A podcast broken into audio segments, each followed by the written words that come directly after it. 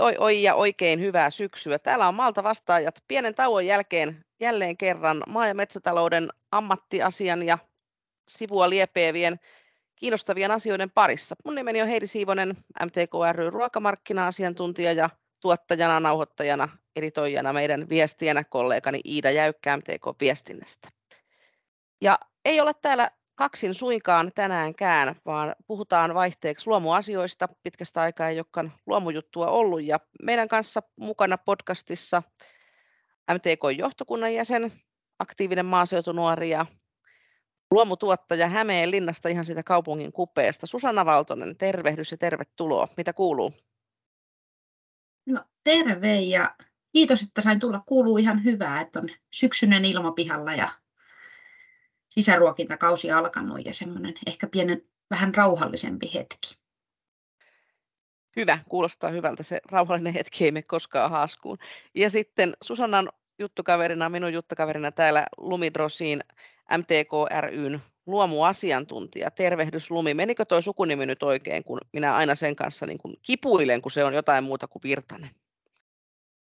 Kiitos Heidi. Nimen lausuminen meni oikein hyvin ja täällä ollaan ensimmäistä kertaa tällaisessa studioasetelmassa teidän kanssa ja tosi innoissani. Se on hyvä. Kerro Lumi ihan lyhyesti, kerro itsestäsi ja vähän oot sillä lailla vähän tuore toimihenkilö meillä perhevapaan sijaisena, niin kerro lyhyesti.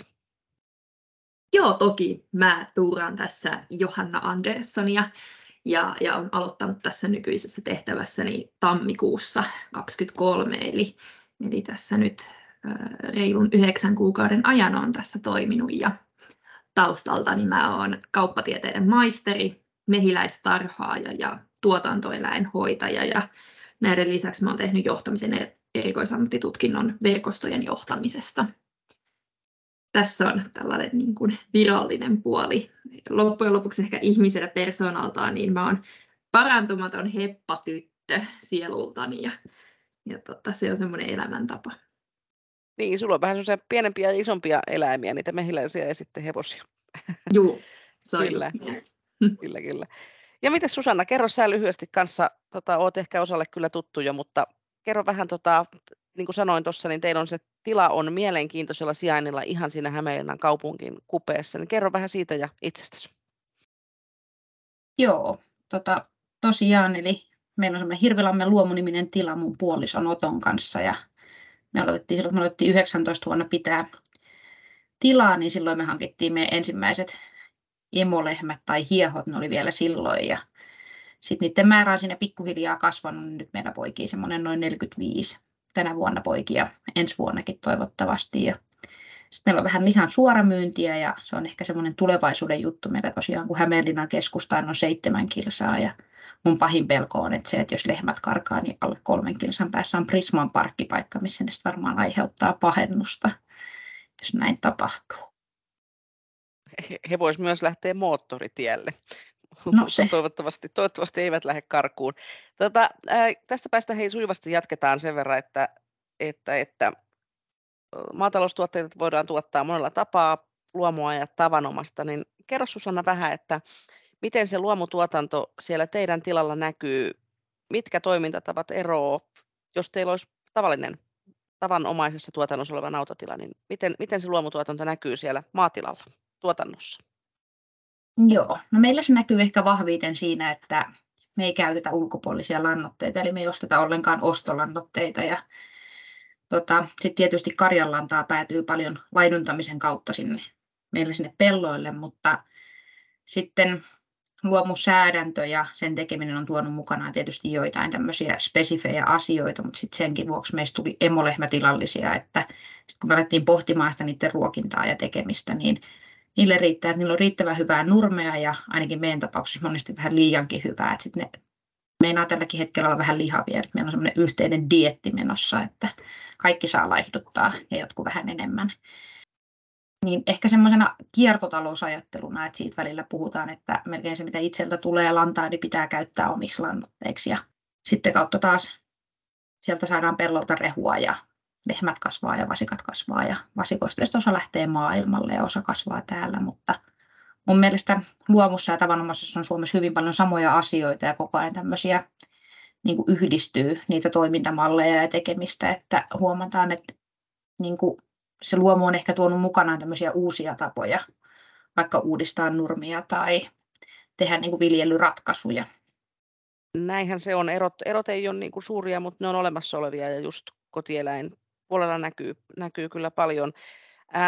Lumi, puhutaan vähän noista CAP-tavoitteista ja siellä on luomulle ihan omat tavoitteet, niin kerroksia meille lyhyesti niistä, että mikä on tämän hetken tilanne ja tulevaisuus? Toki. Meillähän on tosiaan tavoitteena ihan koko EU:ssa, että olisi 25% luomualaa luomulla vuoteen 2030 mennessä. Eli 6 vuoden päästä niin tämä pitäisi saavuttaa. Ja meillähän tämä niin luomuala on kasvanut Suomessa tasaisesti noin 6% vuositahtia. Ja nyt tämä vuosi 2022 on ollut ensimmäinen, jolloin tämä kasvu on sekä tässä niin kuin alassa että sitten luomun menekissä niin hieman kyykännyt, mutta ymmärrettävästi niin tämä 2022 vuosi on ollut erittäin haastava ihan kaikille.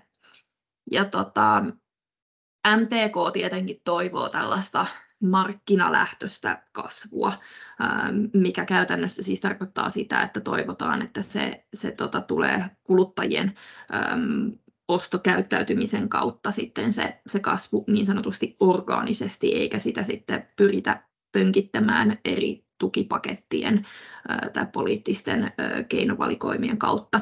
Ja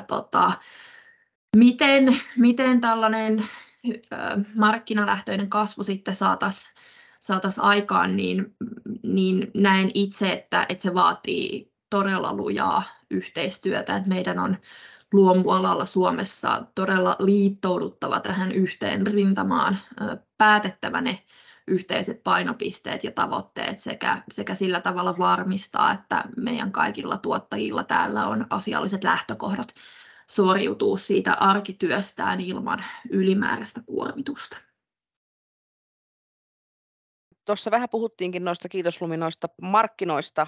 Haluatko Susanna kommentoida siihen, että miten sun mielestä sieltä ehkä enemmän vielä niin kuin kovemmin käytännössä kiinni olevana niin kuin tilallisen näkökulma siitä, että miten luomun kasvua, tuo 25% on kova tavoite EU-tasoisesti, niin miten 6 vuotta aikaa, niin miten sitä voisi niin kuin edistää? Mä näen, että viestimällä niin siihen olisi valtava vaikutus, että jos mäkin mietin niitä ihmisiä, joita käy niin kuin mentilaa myymälässä vaikka, niin eihän kaikki tule sen tähden, että me ollaan luomutilallisia, vaan sit ihmisillä on myös muita arvoja, että on se sitten lähiruokaa tai sitten haluaa juuri tietyn tapasta lihaa tai muuta. Mutta tästä markkinalähtöisyydestä mä oon tosi paljon samaa mieltä, että jos ihminen haluaa sitoutua siihen, niin sen pitää tulla niin kuin markkinoilta sen kannattavuuden, eikä sen kautta, että sitä tuetaan jollain tietyllä lisäosuudella. Mutta se, että viljelijät kiinnostuisivat luomusta, niin sehän on tietysti myös se niin kuin lähtökohta sille, että sen pitää olla tilatasolla kannattavaa ja sen pitää olla semmoista, että se sujuu siinä arjessa niin kuin muukin tuotanto, niin kyllähän meillä monesti tulee vastaan byrokratiaa, että en mä voi kiistää sitä, että meillä ei kotonakin juteltaisi aika usein siitä, että halutaanko me olla tulevaisuudessa luomutuottajia vai voitaisiinko me vaan olla lähiruokatuottajia tässä Hämeenlinnan kupeessa ja tuottaa sitä ruokaa, että se on niin kuin iso arvo myös ihmisille nähdä ja kokea ja tietää, mistä se ruoka tulee. Niin mun henkilökohtainen mielipide on, että jos se olisi helpompaa tai niin kuin vähemmän byrokraattista, niin moni uskaltaisi sitoutua ja lähteä kokeilemaan ja sitä kautta ne voisi päätyäkin luomutuotteiksi ja jäämään sinne ja jäämään vaikuttamaan siihen markkinaan ja kertomaan kuluttajille siitä. Byrokratian purusta on ollut monenlaista byrokratian purkutalkoota. Mä en ole ihan varma, että onko se byrokratia purkaantunut tässä kuitenkaan vuosien kuluttua vaikka päinvastoin, mutta ymmärränkö nyt näin, että sitten niin kun kotieläintilalla on aina se tietty määrä byrokratiaa, niin kuin on jokaisella maatilalla, ja sitten siihen on vielä erikseen sitten luomubyrokratiaa. Näinkö se on? Joo, kyllä olet aivan oikeassa. Eli kyllä mä siinä kohtaa, kun meillä varsinkin tilamyymälää lähdettiin perustamaan ja tekemään, niin mä oikeasti olin siihen asti kuvitellut, että eikä niitä lappuja niin montaa ole, mutta kyllä mä aika epätoivon suossa olin ja ehkä senkin määrän suhteen, että nyt sä seuraat jokaista lihakiloa ja grammaa ja muuta, minkä sä myyt tuosta ja merkkaat niitä taseisiin ja muualle, niin kyllähän siihen tulee siinä sen sijaan, että sä palvelisit sun asiakkaita ja kertoisit asioista, niin sä käytät sen saman ajan täyttäessä niitä papereita ja huolehtiessa, että ne on varmasti oikein, kun tarkastus tulee.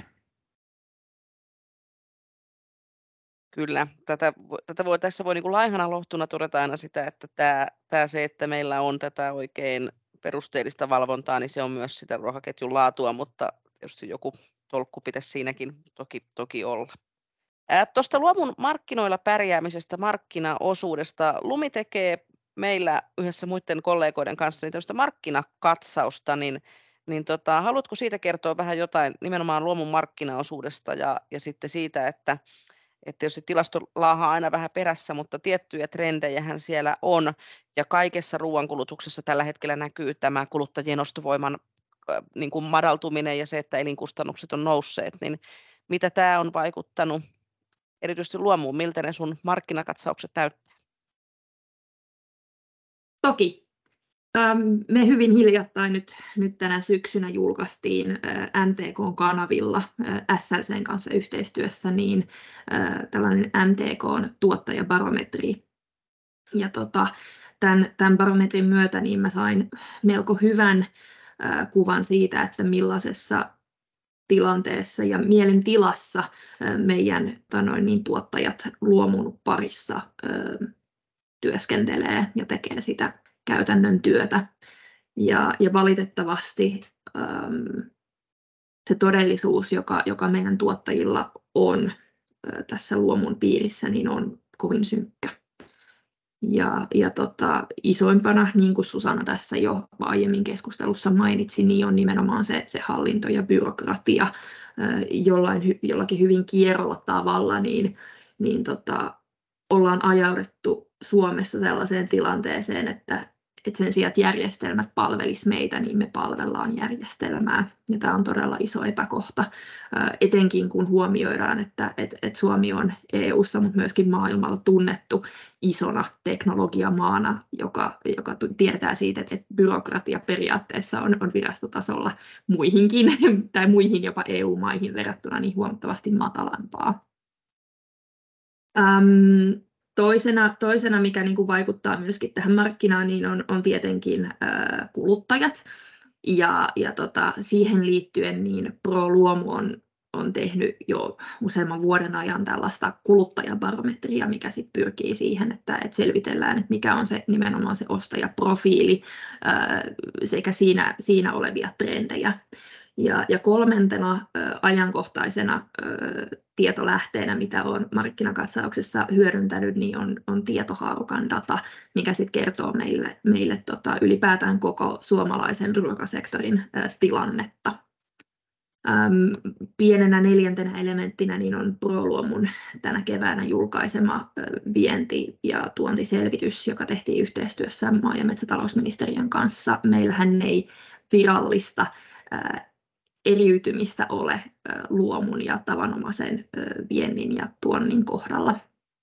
Mutta tällä hankkeella me saatiin joitain suuntaantavia lukuja siitä. Yhtenä isona huomiona on se, että kuluttajat näkevät luomun hyvin positiivisen asiana ja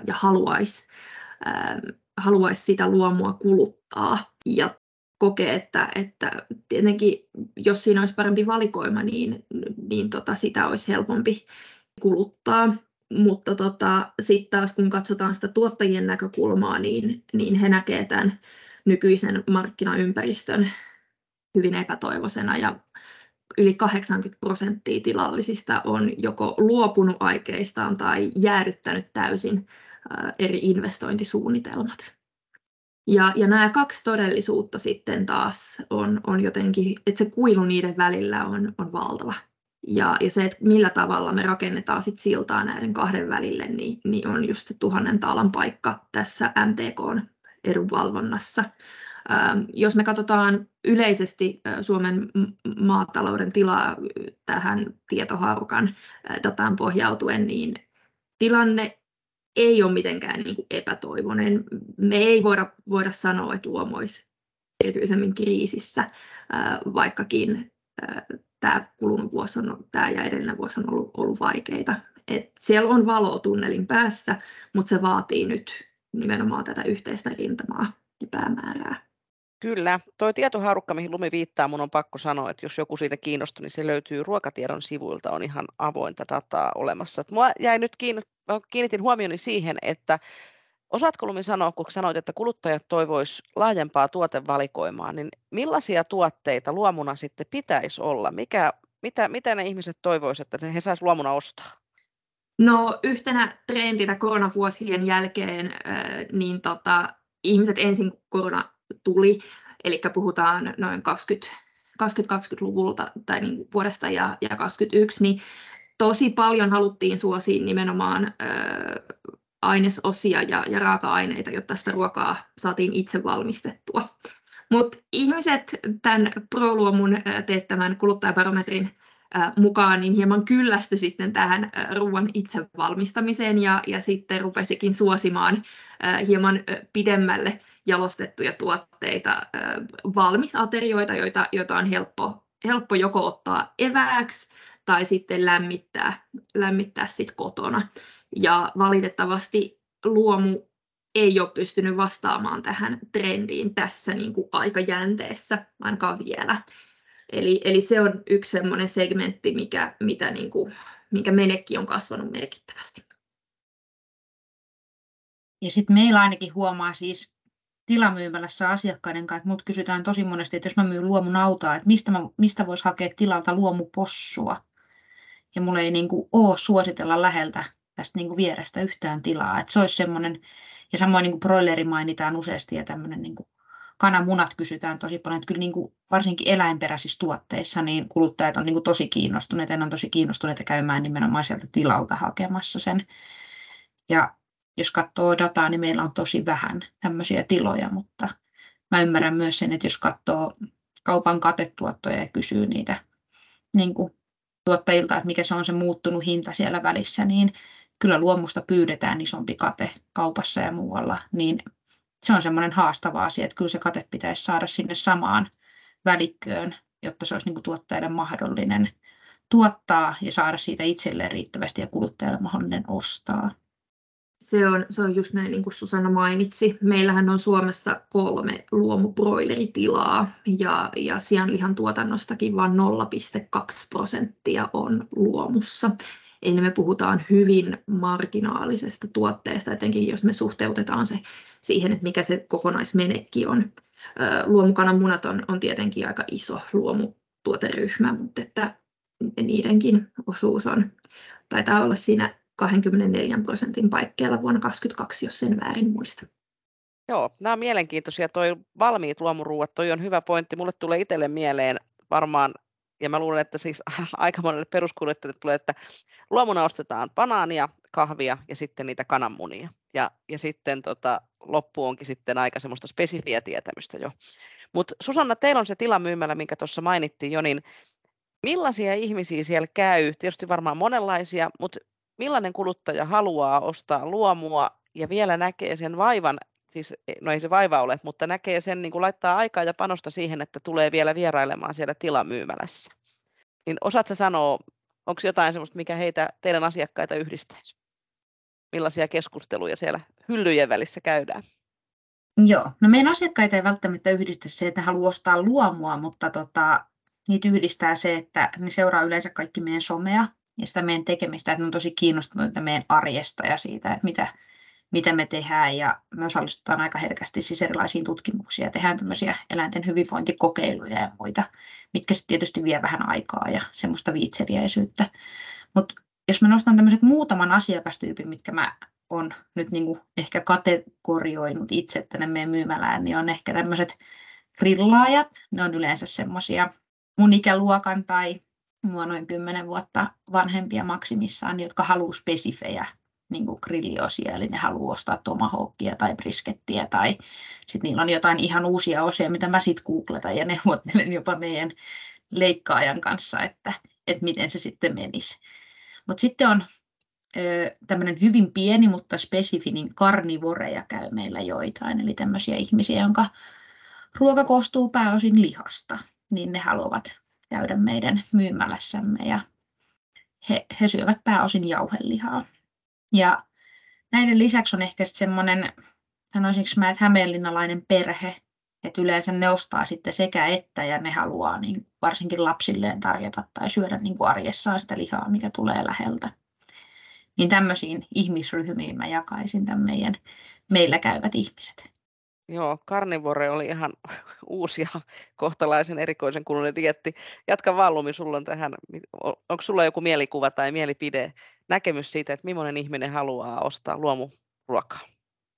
No, mun ei onneksi tarvitse spekuloida sitä omaa näkemystä, kun minä voin viitata tässä yhteydessä nimenomaan tähän kuluttajabarometriin onneksi, joka just hiljattain julkaistiin kuukausi sitten, niin siellä nimenomaan sit painottuu se, että luomukuluttajaan vaikuttaa esimerkiksi se, että missä hän asuu isosti.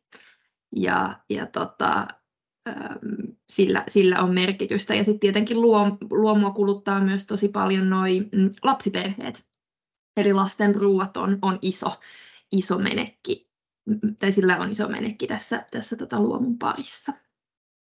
Tämä on muuten mielenkiintoinen pointti, että se lasten ruokahan periaatteessa on valmisruokaa ja siinä on luomuvalikoimaa. Toisin kuin sitten taas, kyllä, niin, aikuisten annoksissa. Täytyy tunnustaa, että itsekin kyllä välipalaksi, niin se on ihan hyvä eväs. Joo, varsinkin nämä hedelmä- ja marjasoseethan kyllä maistuu ihan aikuisellekin.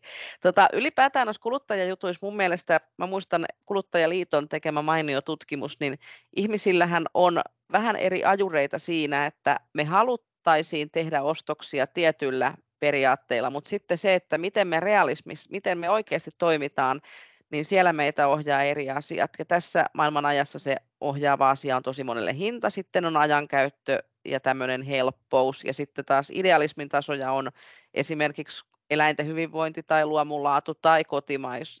Mutta onko teillä mitään mielipidettä tai miten voisi niin kuin näitä miten tämmöiset juhlapuheet ja juhlaajatukset saataisiin käytäntöön, että ostettaisiin ehkä sitten oikeastikin sitä luomua tai lähiruokaa sen sijaan, että haettaisiin se helpoin ja edullisin? Vai pitäisikö luomusta ja lähiruoasta saada helppoa ja edullista? Miten näette? Haluatko Susanna aloittaa? Joo, no mun mielestä nykymaailma on niin täynnä tietoa, että sun on vaikea löytää se oikea tieto tai tila tai niin kuin kaupan hyllyltä se kotimainen tuote välttämättä joissain kohtaa, niin siis kertominen. Kyllä mä näen itse, että tosi tärkeitä on kaikki nämä avoimet ovet, mitä on, ja kouluryhmien vastaanotto, ja sitten meillä on saattanut tulla, niin kuin, että kun on käynyt ensin kouluryhmä ja lapsi tänään, se on kertonut kotona, missä se on käynyt, ja sitten on käynyt vanhempien kanssa, että tavallaan se, että vaikka mäkin olen kuvitellut, että mä kerron kauheasti ja että me ollaan kauhean Hämeenlinnassa tai muuta, niin se on ihan kaukana todellisuudesta. Että kyllä sun on pitänyt niin kuin melkein törmätä meidän kylttiin tuossa tiehaarassa, että sä tiedät, että täällä on se tila. Että niin kuin nykymaailma on niin täynnä sitä tietoa ja kaikki haluaa kertoa jotain, niin kyllä mä jotenkin näen, että meidän niin kuin viljelijöinä ja edunvalvontajärjestönä ja muuten, niin meidän pitää vaan kertoa entistä enemmän ja tuoda sitä tietoa helposti niin kuin saataville. Miten, Lumi, miten me sun näkemyksen mukaan edistetään nyt luomun menekkiä? No, niin kuin Susanna tuossa kuvasi, niin markkinoinnillisesti ja viestinnällisestihän me puhutaan tällaisesta termistä kuin melu. Eli tämä nykyinen markkinaympäristöhän on erittäin meluinen, ja se, että me saadaan joku tuote tai brändi esille siinä häslingissä, joka meistä jokainen niin kuin kohtaa, oli se sitten kadulla kävellessään tai somea plärätessään, niin se vaatii todella kovaa määrätietoista ja pitkäjänteistä työtä. Siinä auttaa ja onkin edellytyksenä menestykselle niin tämä oman brändin rakentaminen ja se oma brändin rakentaminen, josta itse asiassa tänä päivänä, tai siitä brändistähän muodostuu suurin osa sitä yrityksen arvoa, niin se on siinä niin kuin avainasemassa. Siihen vaikuttaa todella moni tekijä. Siinä täytyy kohdata nimenomaan se oma asiakasryhmä, jota me halutaan puhutella, jotta me saadaan heidän huomio ja nimenomaan heitä puhuttelevaa sisältöä.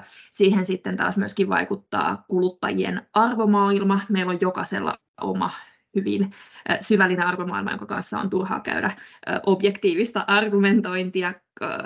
Me ei voida sanella sitä. Jokaisen kuluttaja haluaa itse päättää, mitä he haluaa ajatella mistäkin tuotteesta. Ja toinen asia, mikä niin kuin täytyy myös huomioida tässä, on se, että tiettyjä poikkeuksia lukuunottamatta, niin ruokatuotteella on itse asiassa aika pitkä prosessi. Se läpikäy aika pitkän tien, eli alkutuotannosta, niin sitten se menee teollisuuteen, siitä se menee kauppaan kärjistetysti. Mutta jos joku tuottaa esimerkiksi gluteenitonta luomukauraa, niin se, että se, ennen kuin se päätyy hyllylle mysslipatukkana tai jo murona, niin siinä on pitkä prosessi ja se, että kenen vastuulle se arvon luominen nimenomaan tämän brändäyksen kautta tehdään, niin siinä on aika monta mutkaa matkassa. Tosi mielenkiintoista, hyvin, hyvin sanallistettu. Mä annan semmoisen käytännön vinkin, jos joku miettii sitä, että olisi jotakin kiva, jota joku ruokajuttu siirtää niin kuin luomulaatuiseksi, niin esimerkiksi jauhot ja puurohiutaleet on semmoisia, missä pääsee tosi niin kuin pienellä edullisella vaihdoksella pääsee niin kuin testaamaan luomutuotteen. Ylipäätään mä ehkä itse toivoisin sitä, että sillä ruoanlaitolla ja ruoalla olisi meidän arjessa suurempi arvo, että me käytettäisiin aikaa ja vaivaa siihen ruoan laittamiseen ja syömiseen. Nehän on molemmat ihan mahdottoman mukavia aktiviteetteja suorittaa. Mutta hei, se siitä nyt siitä kuluttajista ja siitä syömisestä. Kysytään sen verran vielä Susannalta nyt kuitenkin, vaikka tässä aluksi kerrottiin valtavasta byrokratiasta, niin teidän tila on luomussa ja luomutuottajia olette, niin millaisia mahdollisuuksia se luomutuotanto voisi tuoda maatilalle?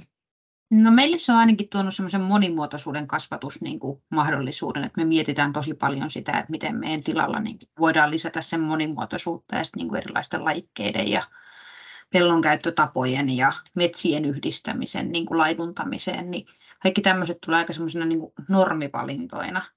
Että kyllä mä näen sen mahdollisuutena ja myös sen, että sit sä vaan suljet pois sieltä niin kuin kasvinsuojeluaineiden ja muun käytön, niin sun pitää löytää niitä keinovalikoimia, mitkä toimii sen luonnonkaan niin kuin suoraan yhteen. Niin se on ehkä se suurin mahdollisuus ja sit sä vaan käytät siihen vähän enemmän aikaa tai pohdit sitä, että miten sä sun oman tilan kohdalla toimii. Osaatko Lumi sanoa silleen vähän geneerisemmin, että mitä se etua se luomutuotanto voisi tuoda tuottajalle? Esimerkiksi tuommoinen oman yrityksen kilpailuedun löytäminen, siitä puhuttiin vähän ennakkoon, niin kerro vähän tästä. Joo, eli tosiaan kun mainittiin tätä keskustelua siitä, että tuottajan tai valmistajan on erittäin tärkeää tunnistaa se kohderyhmä, jolle tuotettaan haluaa kaupata.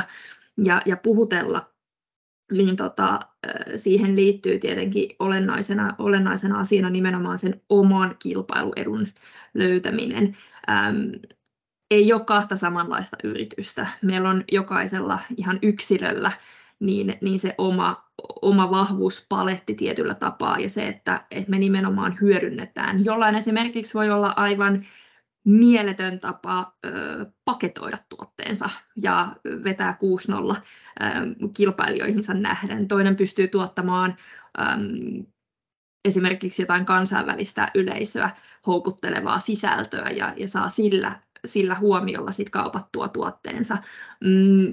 Toinen saa tuotettua omat vihanneksensa tai kotieläintuotantonsa niin jollain muulla kilpailuedulla. Ja tämän oman kilpailuedun tunnistaminen siinä omassa arjessaan on erittäin tärkeää ja sit sitä kautta löytää sen oman voimavaransa ja hyödyntää sitä täysin potentiaaleen, niin se on todella isossa ja tärkeässä roolissa.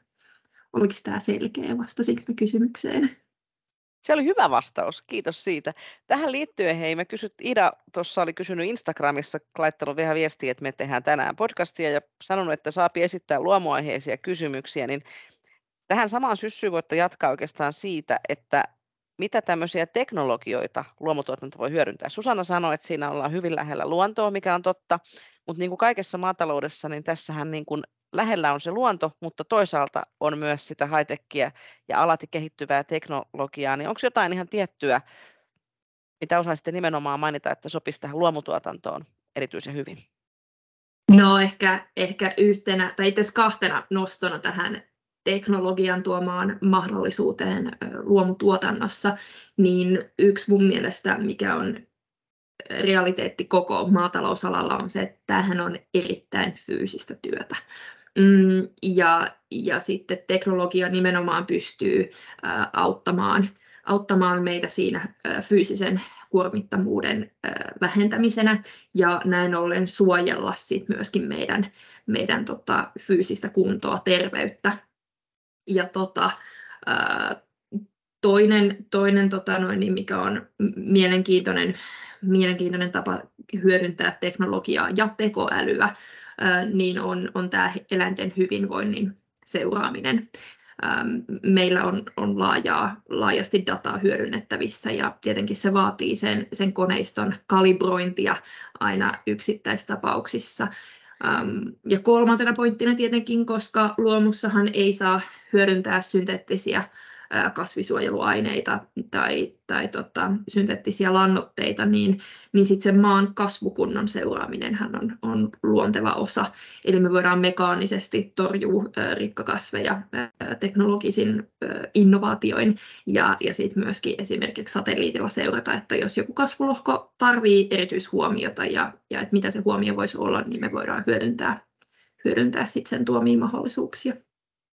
Kyllä, tosi mielenkiintoista.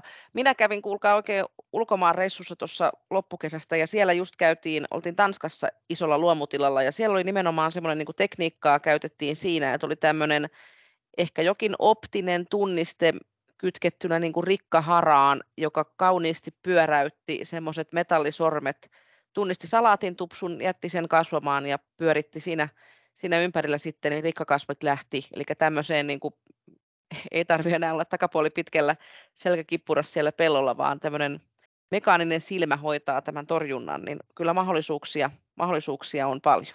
Vai mitä, Lumi? Joo, todellakin. Ja tuki- ja liikuntaelinsairaudethan on isoin syy Suomessa sille, että jäädään varhaiseläkkeelle ja poistutaan tavallaan tältä maatalousalalta.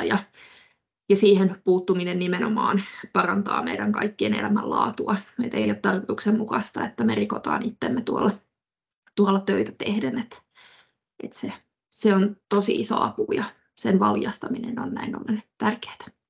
Kyllä. Kiitoksia hei molemmille tässä vaiheessa. Tämä on ollut tosi kivaa luomupuhetta ja toivottavasti semmoista silmiä avaavaa ja ajatuksia virkistävää, niin kuin kunnon podcastin kuuluu olla. Kysytään tähän loppuun vielä molemmilta vähän tulevia syksyn suunnitelmia, niin kuinka luomuasiantuntija Lumi Drozzinin työsyksy jatkuu?